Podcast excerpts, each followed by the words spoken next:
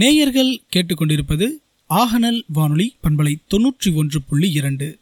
நிகழ்ச்சியில் அடுத்ததாக கேட்கவிருப்பது இருண்ட வீடு. எழுதியவர் பாவேந்தர் பாரதிதாசன் அவர்கள். கதை கூறுபவர் திரு செந்தில்குமார் துரைசாமி அவர்கள்.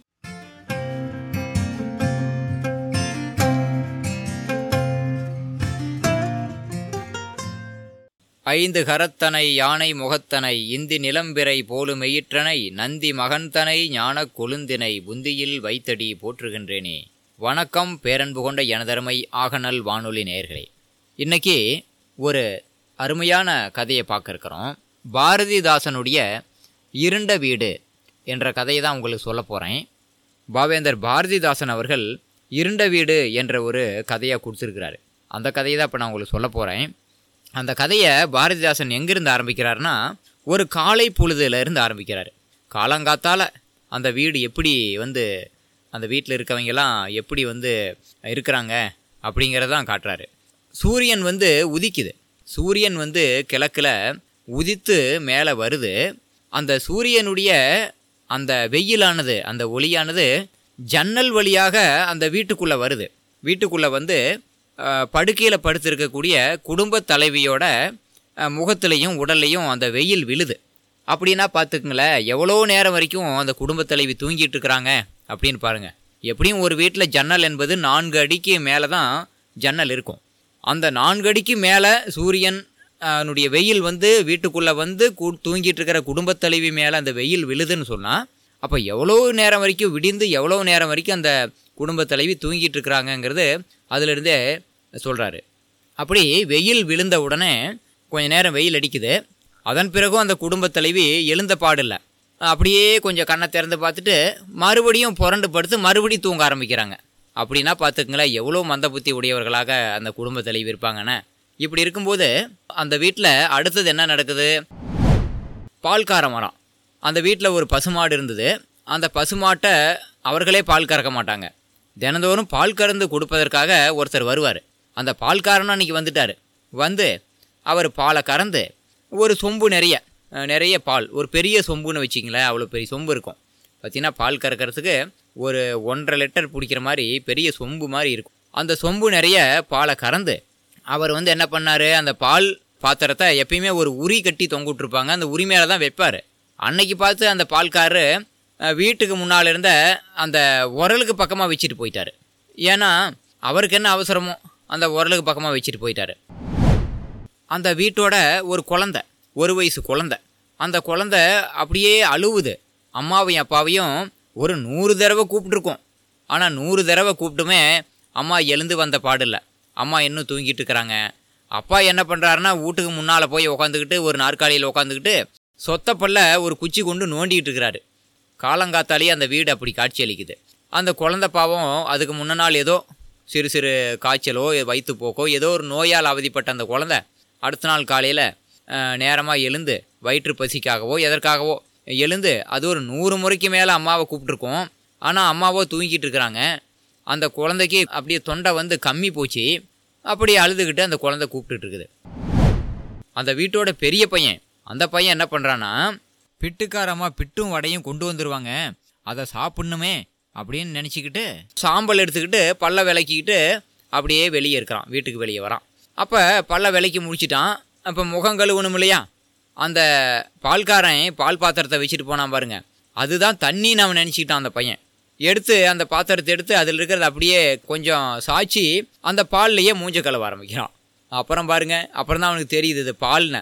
அதுக்குள்ளே பாதி பால் கீழே வேறு கொட்டி போயிடுது சரி இது தெரிஞ்சால் அப்பா அடிப்பார். அதனால் அதை வச்சுட்டு பாத்திரத்தை வச்சுட்டு அப்போ அப்பா கிட்ட போகிறான் அப்பா அப்பா அந்த பால்காரன் பாதி பாலை கீழே சிந்திட்டு வச்சுட்டு போயிருக்கிறான்ப்பா அப்படின்னு பால்காரன் மேலே போய் சொல்லிட்டான். அப்பாவுக்கு இப்போ கோவம் வந்துருச்சு. அப்படியா? சரி சரி அந்த பால்காரன் நாளைக்கு வரட்டும் அவனை நான் பேசிக்கிறேன் அப்படின்னு அப்பா சொல்கிறாரு பையன் பாலில் முகம் கழுவுனது கூட அப்பா கவனிக்கலைன்னா பார்த்துக்குங்களேன். அப்படிப்பட்ட அப்பாவாக இருக்கிறாரு. இப்போ அந்த பையன் என்ன பண்ணுறான் இப்போ போய் ஏதாவது சாப்பிட்லாமேன்னு சொல்லி அவன் தேடும்போது அந்த சமயம் பார்த்து யாரோ கதவை தட்டுறாங்க. யாரும் கதவு தட்டுறதுன்னு பெரிய பையன் கதவு திறந்தா பிட்டுக்காரம்மா. சரின்னு ஒரு தட்டு எடுத்துகிட்டு வந்து கொடுக்குறான். அந்த பிட்டுக்காரம்மா பிட்டையும் வடையையும் தட்டில் அடுக்கி கொடுத்துட்டு அவங்க போயிட்டாங்க. இந்த பையன் அந்த தட்டு எடுத்துகிட்டு போய் பெட்டி மேலே உட்காந்து சாப்பிட ஆரம்பித்தான் வடையை எடுத்து வாயில் கடித்து ருசிச்சுக்கிட்டு இருந்தப்ப அவனுக்கு நடுவயிறு வலிச்சுது ஏன் வலிக்குது? அட அவன் காலங்காத்தால் எந்திரிச்சு காலை கடனை முடிக்கவே இல்லையே. அப்புறம் வலிக்காமல் என்ன செய்யும்? இப்போ என்ன செய்கிறது வடையினுடைய சுவை நாக்கில் இருக்குது. கழிவு வெளியேற்றக்கூடிய வலி வயிற்றில் இருக்குது. என்ன செய்ய? இப்போ கொள்ளையை நோக்கி போகணும். ஆனால் கையில் வச்சிருக்கிற வடையை வந்து சுவைச்சிக்கிட்டு இருக்கிறான். அந்த சுவை அவனை விடலை. இப்போ சுவைச்சிக்கிட்டே இருக்கிறான். அது சாப்பிட்டுட்டு போயிடலான்னு பார்க்குறான் ஆனால் வயிற்று வலி ரொம்ப வலிக்குது. இப்போ என்ன செய்ய? சரி ஒரு கட்டத்தில் வடையை கையில் எடுத்துக்கிட்டு வேகமாக கொள்ளையை நோக்கி ஓடுறான். ஓடும்போது நாயை வேற மிதிச்சுவிட்டான் அந்த நாய் வல்லு வல்லுன்னு கத்துது. அப்படியே ஓடினவன் அந்தாண்ட இருந்த பானைகளை எல்லாம் தட்டி விட்டுட்டான். அந்த பானைகள்லாம் கீழே படபடன்னு உளுந்து எல்லாம் உடையுது. இவன் அவசரத்தில் ஓடும்போது அங்கே கண்ணுக்குட்டி மாட்டு கண்ணுக்குட்டி கட்டியிருக்கிறாங்க. அதனுடைய கயிறில் தடிக்கி விட்டு கீழே விழுந்துடுறான் உழுவும்போது பக்கத்தில் இருந்த மாட்டோட நெத்தி மேலே போய் இவன் முகம் அப்படியே பட்டுருது. பட்ட உடனே இவன் முன்னால பல்லு ரெண்டும் தெரிச்சு போயிடுது ரத்தமோ கொட்டுது. வயிறோ வலிக்குது. காலை கடனை கடி கழிக்கணும். இப்போ என்ன செய்ய? எந்திரிச்சு மறுபடியும் ஓடுறான். அவன் கொள்ளையை நோக்கி ஓடி போயிட்டான். இந்த பையன் மெதிச்சதால் அந்த நாயின் அலறல் நற்பசு கதறல் பானையின் படபடா பையனின் ஐயோ. இத்தனை முழக்கம் கேட்டும் அந்த பெண் அப்பதான் புரண்டு படுக்கிறாங்க. புழு போல நெளிந்து மெதுவாக கண்ணை திறக்கிறாங்க. இத்தனை சத்தங்களுக்கு இடையில் அந்த அம்மா இப்போ தான் எந்திரிக்கிறாங்க. எந்திரிச்சா மங்களாக கண்ணு தெரியுது. கண்ணை கசக்கிக்கிட்டு அப்படியே மெதுவாக வராங்க. அந்த அம்மா வரும்போது அந்த தட்டில் இருந்த பிட்டையும் வடையையும் அவங்க வீட்டு நாய் தின்னுக்கிட்டு இருக்குது. அதை கூட அவங்க கவனிக்கலை. கவனிக்காமல் அப்படியே கண்ணை கசிக்கிட்டு வீட்டுக்கு வெளியே வராங்க. வந்து கீழே ஒரு சொம்பு பால் சொம்பு உருண்டு போய் கிடக்குது பாருங்கள் அதுக்குள்ளே இன்னும் கொஞ்சம் கொஞ்சம் பால் இருந்திருக்கும் போல் இருக்குது அந்த சொம்பில் தண்ணி தான் இருக்குதுன்னு நினச்சிட்டு அந்த சொம்பை எடுத்து கொஞ்சம் சாணி எடுத்து கரைக்கிறாங்க. வீட்டுக்கு முன்னே வாசலில் சாணி தெளிக்கிறாங்களாம். கரைச்சி தெளிக்கிறாங்க. அது பாலின கூட அந்த அம்மா அந்த அம்மா கவனிக்கலைன்னா பார்த்துக்குங்களேன். எவ்வளோ மந்த புத்தியோடு இருப்பாங்கண்ணே தெளித்து விட்டுட்டு அப்புறம் கோலம் போடுறாங்க. அந்த அம்மா ரொம்ப அழகான கோலம் போடணுன்னு தான் ஆரம்பிக்கிறாங்க. ஆனால் பார்த்தா கடைசியாக தொடப்பக்கட்ட மாதிரி அந்த கோலம் முடியுது. அப்படி போட்டு முடிச்சுட்டு அந்த அம்மா அப்படி அவங்களுடைய அந்த முகத்துக்கு முன்னால் தொங்கிக்கிட்டு இருக்கக்கூடிய அந்த அந்த முடியை அப்படியே ஒதுக்கி விட்டுட்டு பார்க்குறாங்க சூரிய ஒளி நல்லா சுடுது. என்னடா சூரியன் இப்படி சுடுது? வெயில் அடிக்குது? எவ்வளோ பொழுது வந்திருக்கோ தெரியலன்னு அப்படி அண்ணாந்து பார்க்குறாங்க. பார்க்கும்போது அந்த அம்மாவுடைய முடியெல்லாம் தலையில் இருக்கிற முடியெல்லாம் கண்டமேனிக்கு கலைஞ்சிருக்குது எல்லாம் பார்த்தீங்கன்னா நெட்டு குத்தில் அந்த முடியெல்லாம் பார்த்தீங்கன்னா முள்ளம்பன்றியோட முள்கள் போல் நீட்டிக்கிட்டு இருக்குதுன்னு சொல்கிறாரு கவிஞர். இப்போ அந்த அம்மா அப்படியே அண்ணாந்து சூரியனை பார்க்குறாங்க. அப்போ சூரியனுடைய கண்கள் தான் கலங்கி போகுதான் நடுங்குதான் சூரியனுடைய கண்களே அப்படியே நடுங்குதான் இப்படியா ஒரு இருண்ட வீடு என்ற கதையினுடைய ஆரம்ப ஒரு காட்சியை பாவேந்தர் பாரதிதாசன் அவர்கள் கொடுத்துருக்குறாங்க. இதைத் தொடர்ந்து அந்த பையன் ஓடி உளுந்தான் இல்லையா? ரெண்டு பல்லு உளுந்தது இல்லையா?